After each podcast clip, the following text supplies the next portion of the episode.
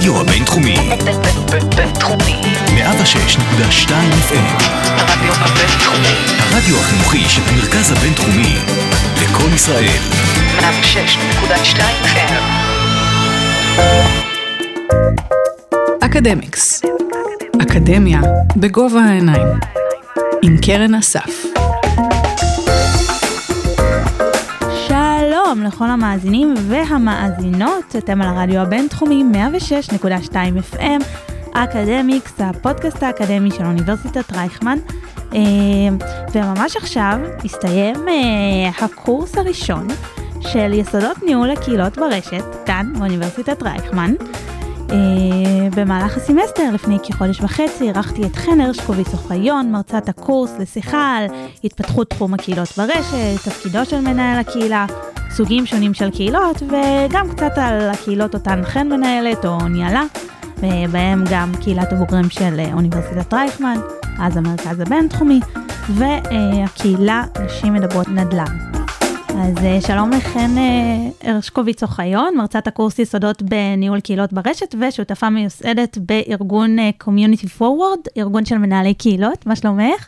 בסדר גמור, אני חושבת שזו הפעם הראשונה שהציגו אותי בטייטלים מהמילה מרצה באוניברסיטת רייכמן, אז אני מתרגשת, תודה. תמיד כיף. אה, אולי בוא, בואי נתחיל אה, מהמקור. קהילות היו פה תמיד. אה, מה חדש בתחום הזה שפתאום זה נהיה קהילות ברשת דווקא? אז נלך, נגיד את המילה היסטוריה, נעז להגיד אותה, אבל ממש ככה בסקירה ממש ממש קצרצרה. אז באמת קהילות היו פה מאז ומעולם. אם נסתכל... שבטים אפריקאים, על קהילות יהודיות בחו"ל, כל אחד ומאיפה שהוא פוגש את זה, אפשר להדגים את זה על כל מדינה, על כל עדה. אה, אז באמת היה מאפיינים קהילתיים. אני חושבת שההבדל טמון בזה שפעם אנשים היו נולדים לקהילה שלהם, והיום הם בוחרים לאיזה קהילה להשתייך. וכמובן, הבדל מרכזי נוסף הוא באמת כל העולם הדיגיטלי, שטרף לנו בעצם את הדרך שבה אנחנו מתקשרים, פוגשים אנשים, בוחרים לחיות. אה, אז אני חושבת שזה השילוב. אז כשאנחנו אומרים קהילה במובן החדש, יצא לי אתמול להרצות אה, על קהילות לקיבוץ, משהו שלא חשבתי שיקרה. קיבוץ צריך שיסבירו לו מה זה קהילתיות. אז זהו, אז, אה, אז באתי עם הציניות הזאת אה, לשיחה, ובאמת... הסברתי להם שאני מדברת על קהילתיות במובן של העולם החדש, ואני חושבת שבזה טמון ההבדל. גם בזה שאנשים בוחרים לאיזה קהילה להשתייך ולא בהכרח נולדים לתוכה, וגם העובדה שהיא משלבת בין ממד פיזי לממד דיגיטלי, לאונליין. זאת אומרת, יש לה איזה מרחב וירטואלי, אנשים יכולים להיות חברים בקהילה אחת ולגור במדינות אה, אה, אחרות, שונות, זה משהו ש, שכן אה, השתנה בהיבט הזה. ואנחנו מדברים באמת על איזשהו אה, מעבר בין הדיגיטל הפיזי וחזרה, וזה לדעתי ההבדל העיקרי. מה זה אומר מעבר בין הדיגיטל לפיזי? איך זה מתבטא? אמ, אפשר להדגים על הרבה קהילות, אבל אם נחשוב, אפילו בקורונה זה מאוד בלט, הקהילות האזוריות, קהילות המגורים בהם אנחנו חיים, עדיין מצאנו את עצמנו מדברים עם השכנים שלנו באותן אה, קבוצות וואטסאפ, או שולחים אה, לינקים כדי להירשם אה, לקבוצה שרוכשת משהו.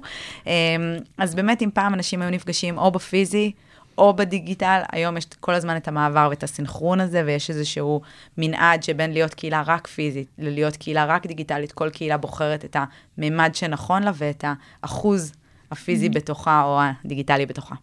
ואפשר באמת ליצור תחושת קהילתיות uh, בדיגיטל? זה, זה קצת קר, מנוכר, בדיוק ההפך מהקיבוץ. אז קודם כל, גם עם הסטודנטים יש לנו המון דיונים על זה, על uh, מתי זה נכון להיות בדיגיטל ועל הממד הפיזי. אני מאמינה גדולה בממד הפיזי, אני חושבת שפיזיות מייצרת אנרגיה, אותנטיות.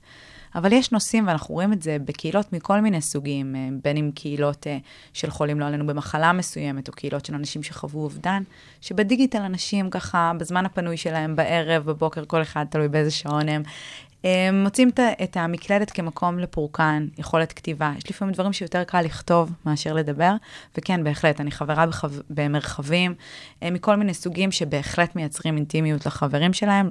לא רק אני חברה בהם, יש המון המון מרחבים כאלה. בקבוצה שלנו, בקומיוניטי פורד, יש 5,000 מנהלי קהילות. האחוז, אה, ככה הם הולכים ומפלחים את הנתון הזה, איזה קהילות הם מובילים. כל אחד מהם מוביל לפעמים קהילה אחת או יותר, אבל מתוך פול הקהילות האלה, אה, יש המון קהילות חברתיות, ובקהילות חברתיות יש המון נושאים אה, אינטימיים. נתתי דוגמה באמת אה, לקבוצות תמיכה, לשיתוף במרחב שווים, לאיזשהו אתגר או סיטואציה שנתקלת אליה, קשיים בעבודה, דברים שאתה מסכים, בהחלט, בהחלט נוצרת אינטימיות בקהילות, למרות שזה, כמו שאמרת, מנוכר או קר, ואני חושבת שהקורונה בהיבט הזה גם אה, יצרה, פתאום המפגשים שלנו היו חייבים להיות אינטימיים גם בדיגיטל, כי זה היה דרך, לפחות לפרקים מסוימים שבה התנהלנו. כן, העלית את הקורונה, זה באמת, אה, קורונה שינתה את כל התפיסה למהי פגישה, אנשים יצאו לדייטים בזום, אז אה, את חושבת שהשינוי של התפיסה של מה זה קהילה יישאר פה גם אחרי הקורונה? היכולת להרגיש אינטימיות אה, בשיחות ברשת? שאלה מעולה. לפני שככה התחילה, הקורונה פרצה לחיי כולנו, היינו מרצות אה, על תחום הקהילות, והיינו קוראות לקהילה, קהילה זה Buzzword, זה לא סוד, והיה לנו ממש אה, אה, הרצאה שקראו לה קהילה כטרנד חולף, או משהו כזה, והאם זה כאן כדי להישאר. והיינו מרצות את זה באמת פורומים מאוד מכובדים, במשרדי פרסום, מנהלים בכירים במשק, ככה, כשרק הקמנו את הארגון ואת החברה, כי כחברה אנחנו מייעצות לחברות כאלה. לפני כמה זמן זה היה? אוקיי. לפני כשלוש-ארבע שנים. אה, אז באמת היו, היו כאלה שהיו מאוד סקפטיים, אמרו לי זה טרנד חולף, זה יעבור, אולי בטווח הקצר תוכלי לעשות עם זה, זה, אבל מה זה באמת קהילה והמון המון שאלות סקפטיות. ואם אני לוקחת שנייה עכשיו, אנחנו, אני לא יכולה להגיד שאנחנו אחרי הקורונה, אבל אפשר לדבר כבר, ב, לפחות בישראל, באופטימיות, אז הרבה יותר קל. חברות uh, מקצות uh, תקציבי שיווק לקהילות, חברות מבינות שקהילות זה כוח צרכני. ואנחנו רואים באמת את החדש שלו, שקהילות בעצם בזכות הקורונה הפכו להיות יותר משמעותיות, הרבה יותר אנשים שלא היו בדיגיטל, נכנסו לדיגיטל וכן מוצאים את עצמם חברים בקבוצות או בקהילות uh, חברתיות של שכונות, קהילות סביב נושא מסוים, קהילות שהן אה, מגשרות על זה שאי אפשר להיפגש בהכרח בימי הקורונה. את שואלת אותי אם זה כאן כדי להישאר, אני חושבת שבתור מי שהקימה את ארגון, כן, אני, אני ממש חושבת שזה כאן כדי להישאר, אבל גם אם לא לדבר מנקודת המבט שלי, חברות הולכות ומקימות היום מרחבים קהילתיים, כי בסוף אנשים לא רוצים לדבר עם מותגים עסקיים, הם רוצים לדבר אחד עם השני, אה, וגם באפיקי השיווק והחדשנות של חברות, אנחנו רואים את זה בא לידי ביטוי, אה, ולכן אני חושבת שהתחום הזה רק ילך ויתפתח, מתוך באמת הרצון של אנשים לדבר אחד עם השני, סביב נושאים שמעניינים אותם, אה, הצורך באותנטיות, ולא רק לדבר עם מותג או עמוד עסקי, אם נסתכל על ההבדל. Mm-hmm. טוב, אנחנו נחזור לקהילה כאמצעי שיווק בהמשך, אבל בואו... אולי נלך צעד אחורה, מה, מה ההגדרה של קהילה? מה ההבדל בין קהילה לקבוצה? קבוצה זה הפלטפורמה או שזה ה... אחת השאלות, אה, אני חושבת, הכי קשות בתחום שלנו, כי באמת אה, היא גם מלווה בהרבה ציניות, טוב, נו, זה, זה קהילה, זה קבוצה, וגם כי באמת נורא קשה. אני חושבת שמה שהכי חשוב בקהילה בסוף זה תחושת השייכות של החברים בה. אה, הרצון שלהם להיות מזוהים עם אותה קהילה, העובדה שהפלטפורמה היא אינה הקהילה, זאת אומרת, אם נדבר על קהילות פייסבוק, אז אם סוגרים את הקבוצה, הקהילה עצמה לא נעלמת, אלא ממשיך אה, שיח או פעילות. אה, בגדול, גם בקבוצה וגם בקהילה יש בעצם איזשהו מכנה משותף, איזה עניין משותף, איזה נושא משותף, בין אם הוא חברתי, בין אם הוא עסקי, זה לא כל כך משונה. משנה. מה שהופך את אותה קבוצה עם העניין המשותף לקהילה, היא בעצם איזשהו מרחב שבו אנשים מתקשרים, רוצים לקחת חלק, מעורבים. יש כל מיני קבוצות שאנחנו חברים בהן בכל מיני אפיקים, בין אם זה בפלטפורמות דיגיטליות ואחרות. והם שם וזה נחמד לנו, ויש כאלה שאנחנו מתגאים בהם ואנחנו אומרים, יש איזה קו כזה שאנחנו יכולים להגיד, כן, זאת קהילה. זה מקום שאם אני נתקע בחו"ל, אני אבקש שם עזרה, לא משנה מה, באמצע הלילה מישהו יענה לי. ויש המון דוגמאות, אה, אותם אה, פגומים מאבא פגום שמספרים שנתקעו אה, אה, בדרום, אם אני לא טועה, ושעתיים מישהו בא לקחת אה, אה, אבא פגום אה, והקפיץ אה, אבא פגום אחר, אה, ואפשר לראות את זה בהמון המון דוגמאות אה, אה, של קהילות באמת מכל סוג. אני חושבת שזה ההבדל. אם תעלה בסתם קבוצה שאנשים לא מרגישים בערבות הדתית, כנראה שאף אחד לא יענה לך, יענו לך משהו מאוד מאוד שטחי. בקהילה מישהו יעשה משהו בשבילך, ולא בשביל לקבל משהו, אלא מתוך איזושהי תחושה. אני חושבת שזה ההבדל העיקרי. עם הרצון לעזור ולצאת מהמרחב ה... הווירטואלי למרחב הפיזי זה מאפיין, אז קודם דיברת על קבוצות אה, צרכניות, זה, זה משתנה בין סוגי הקבוצות, אני לא בטוחה שבכל קבוצה צרכנית אני אהיה נכונה לבוא ולהציל אנשים אה, שנתקעו עם האוטו. נעשה שנייה סדר לטובת מי שמאזין, מאזינה לנו אה, על סגמנטים בתחום הקהילות, אז בצורה ממש גסה, קהילות חברתיות, אה, כל דוגמאות שנתתי כמו אבא פגום, אמהות מצחיקות, הקהילה שלי נשים מדברות נדל"ן, קהילות מקצועיות, זה סגמנט אחר, קהילות של אנשים מאותו עולם תוכן, אה, המתכנתים של אלמנטור, קהילת מנהלי קהילות כמו קומיוניטי פורוורד או כל קהילה אחרת.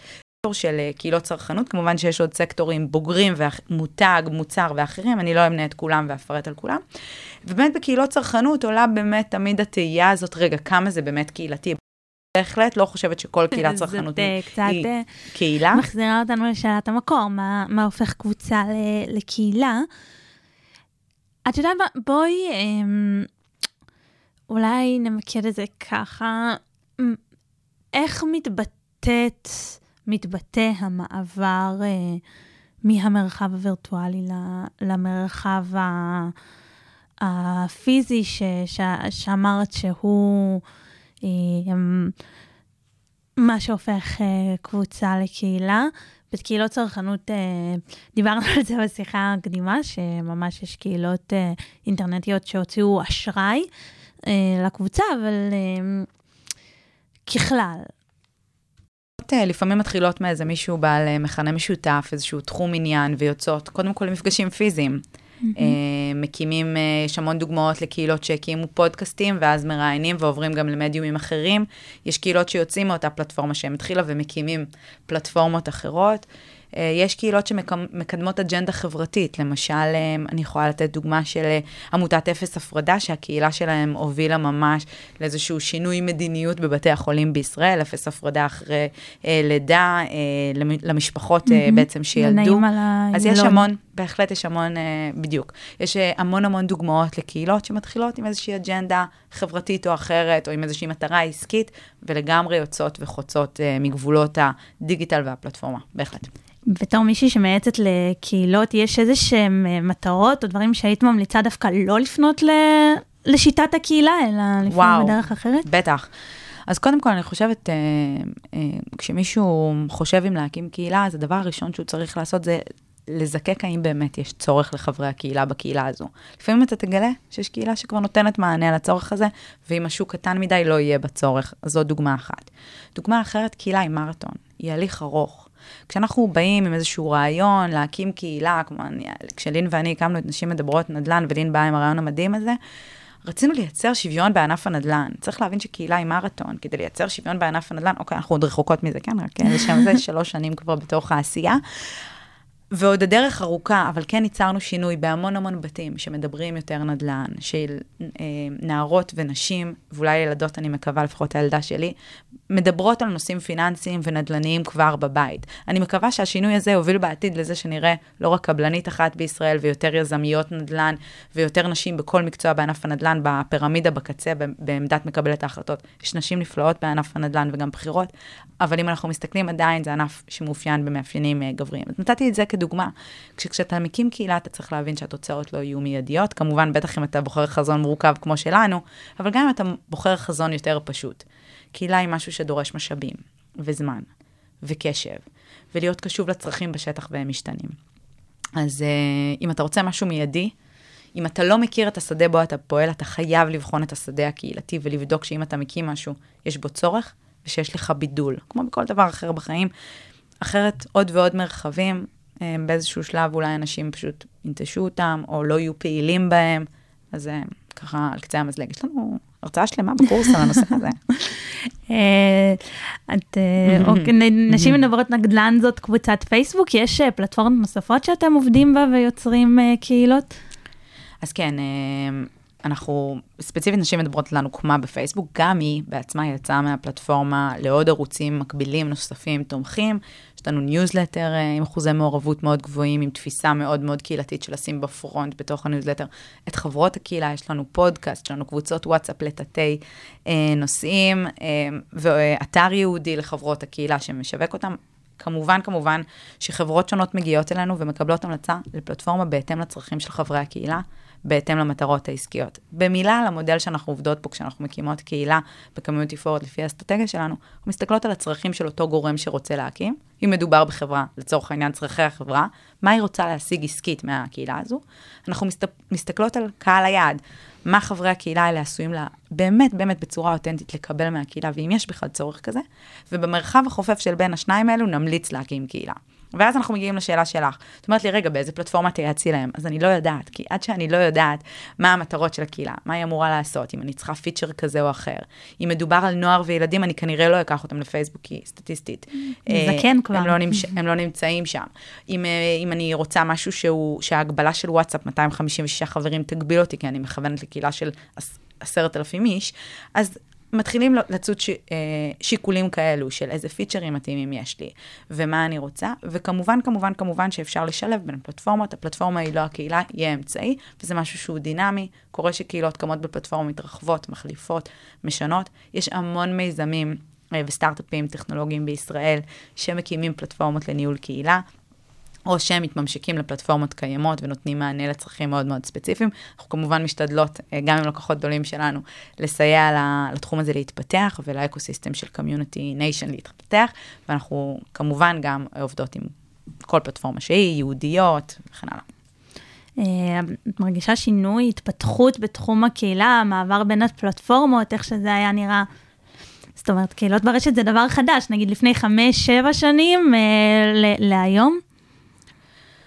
וואו, לגמרי. אם פעם אה, מנהלי הקהילות שהיו חברים בקומיוניטי פורד היו מדברים על זה כאיזה משהו שהם היו עושים במקביל, יש כאלה שעדיין עושים את זה במקביל וזה נפלא, אז יש פתאום אה, מקצוע, אנחנו רואים חברות הייטק, יוניקורנים, כמו HoneyBook ו Elementor ו- ו Powtoon ו Waze בישראל, טוב, הם באמת היסטורית אה, בין הראשונים, ואחרים ואחרים פותחים משרות בשוק הישראלי ל-Head of Community ו-Community Managers, גם, גם השוק הזה אה, התפתח, וכבר זה לא רק night job, אנשים ממש המקצוע הפך למקצוע. קודם כל, וברמה הכי בסיסית, סוף סוף אמא שלי מבינה שאני עושה משהו. זה כשלמדתי במרכז הבינתחומי, למדתי משפטים והייתי עורכת דין, וזה היה נורא ברור לכולם מה אני עושה. וכשהתחלתי להתעסק בתחום הקהילות, היה לי פה גלגול גם שעבדתי והובלתי את ארגון הבוגרים, אה, תחת אה, דוקטור עדי קול, דיקנית הסטודנטים והבוגרים. אה, זה גם סוג ובאמת- של קהילה. נכון, כשהתחלתי, אה, אה, ככה זה באמת היה התפקיד הראשון שלי שעשיתי אותו במקביל ליתר הדברים. ובאמת, אה, אני חושבת אה, שהתחום הזה מאוד התפתח, גם אה, יותר אנשים נכנסו בתחום הזה, חברות פתחו משרות כאלו, וגם קהילות חברתיות, למעשה, לאט לאט פיתחו מודלים כלכליים בתחום. פתאום אנחנו רואים אה, כל מיני שיתופי פעולה מסחריים בתוך קהילות שמאפשרים לקהילות הזה, האלו לצמוח, להתפתח. אה, אנחנו רואים אה, בכלל פריחה בתחום הקהילות, יותר ויותר קהילות אה, נפתחות, בין אם על ידי אנשים פרטיים ובין אם על ידי כל מיני גורמים עסקיים, ציבוריים, חברתיים, שמבינים את העוצמות ואת הכוח שיש בהקמה של קהילה. אז uh, לגמרי אני רואה בשנים האחרונות uh, התפתחות, צמיחה, וגם ברמה הבינלאומית ישראל uh, יחסית מובילה בתחום הקהילות, uh, גם באיך שקהילות נראות, במעורבות שלהם ובעוצמות שלהם. טוב, אנחנו מתחילות uh, לדבר על קהילה כעבודה, אבל uh, לפני שנעבור לחלק השני, שבאמת יתעסק בנושא הזה, אולי uh, אפשר לדבר קצת על uh, קהילת הבוגרים uh, של אוניברסיטת רייכמן, המרכז הבינתחומי, שאת ניהלת כאיזשהו מקרה בוחן, להבין איך עובד ניהול קהילה. איך אה, אוספים את האנשים, מה רצית להשיג, מה היו המטרות של אוקיי, אה, אז, אז קיום אני הקהילה פניתי אליי הזאת, קהילת ביחיד, אבל זו. קהילה שהוקמה בשנת 94, לא על ידי, והובילו אותה באמת בוגרי המחזור הראשון עם איזשהו חזון ענק של פרופסור רייכמן, שהבין אה, כבר אז שהוא כנראה מקים את המוסד הטוב בישראל אה, אה, לבחור ללמוד בו. ובאמת, אה, כשאני מגיעה, אני מגיעה כחלק אה, ומצטרפת אה, אה, לארגון, אני מצטרפת אה, לדיקנית הסטודנטים והבוגרים וליושב ראש אה, אה, בהתנדבות יאיר יצהר בלחובסקי ולעוד צוות נפלא של אנשים, לרינת אדיר שעדיין בארגון. ובאמת ההליך האסטרטגי הזה הוא הבנה של רגע, היה פה איזשהו כיוון של ארגון הבוגרים שאולי התאים אז לאותה תקופה, והם רצו לקחת את זה ולהעלות את זה ול- וזה הרגע שבו אני בעצם מצטרפת, ואנחנו מתחילים לפרק את מה זה אומר ולהגדיר חזון, ובגדול הגדרנו חזון שהמטרה היא לחבר בין הבוגרים לבן, בינם לבין עצמם, לבין המרכז הבינתחומי, זה השם שלו אז, אה, ואפילו יש לנו כזה בסוף החזון, אה, וזה עדיין מופיע באתר אה, של ארגון הבוגרים, חוסנה של מדינת ישראל, כזה, איזו מילה גדולה שדיברה על בעצם ב vision ה vision שלנו על האפיק של העשייה החברתית של הבוגרים, של הרצון שלהם להחזיר חזרה גם למרכז וגם בכלל לחברה הישראלית. בסוף דור הבוגרים פה הוא גם מצליחים ברמה העסקית וגם ברמת המנהיגות. ואז התחלנו לפרוט את זה למטרות, שזה אומר לחבר את הבוגרים כדי שהם יעזרו אחד לשני בנטוורקינג ובקריירה, אה, ולעזור להם להביא לעולם רעיונות ויוזמות שלהם, חברתיות ואחרות מכל סוג. והתחלנו באופן אה, איטי אה, ויסודי, גם לשאול את הבוגרים המון שאלות וגם להיפגש איתם. אה, ממש ככה כולנו עשינו פגישות אישיות ומיפינו צרכים, ולאט לאט התחלנו והקמנו פורומים לפי נושאים. הבנו שבקהילת הבוגרים שלנו יש המון אנשי נדל"ן, והקמנו פורום נדל"ן, אה, והוקם פורום בוגרות, באמת בכל מיני דברים של אה, empower והעצמה, אה, או כל מילה אחרת פחות שנויה במחלוקת. והיה פורום אה, שעסק בבעלי עסקים, ותוכנית מנטורינג שאחרי שש שנים הגיעה לחמישה אחוז מקהילת הבוגרים, שזה נתון מדהים ומובלת על ידי נירה אהרון, ובזמנו הקים אותה גם נצר אה, נווה. אה, ובאמת, הקמנו המון המון דברים שהמטרה שלהם הייתה להגשים ולהתחבר לחזון הזה, כדי להפוך את המילה של ארגון הבוגרים איתך בכל שלב אחרי הלימודים, לא לסיסמה, אלא באמת למשהו מינינגפול.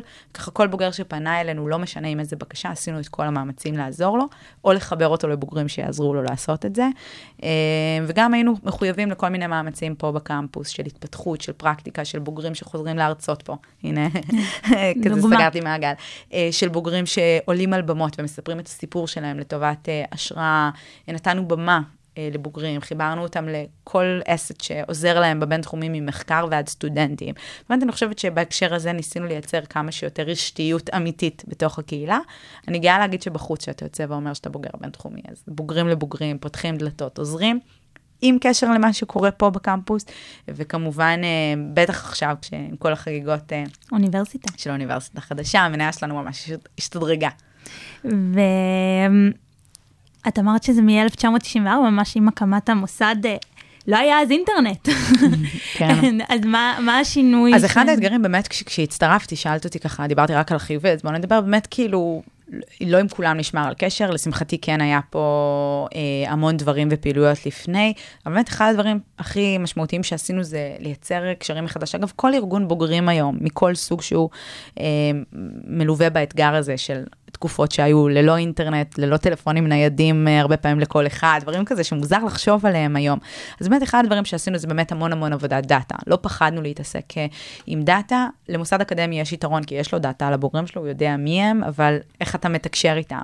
ובאמת אחת ההחלטות הייתה איפה נתקשר איתם. הקמנו גם את IDC.NET, שזה בעצם מעין לינקדאין סגור רק לבוגרים, שהם יכולים לחפש אחד את השני לפי תחומי עניין, לפי שם, לפי מחזור, לפי תואר. אז עבדנו המון המון עם הדברים האלה, ובמסגרת הזו גם באמת רעננו קשרים, ונפגשתי עם המון אנשים, וככה הצלחנו לחבר אותם חזרה לעשייה, ונוצרו מזה דברים ממש ממש מדהימים. ואיך אה, בונים את הקהילה שלכם? האמת שזה דווקא משהו שפחות אה, כדאי להתמקד בו אולי אה, דווקא ב... כמקרה הבוחן של קהילת הבוגרים של הבינתחומי, כי באמת אה, אה, בוגרים אה, זה די קל, אבל נגיד בקהילות יותר מופשטות, כמו אה, נשים מדברות אה, נדל"ן, אה, שיש להם אה, מטרות ופחות אה, להיות אה, בוגר של אה, ארגון מסוים.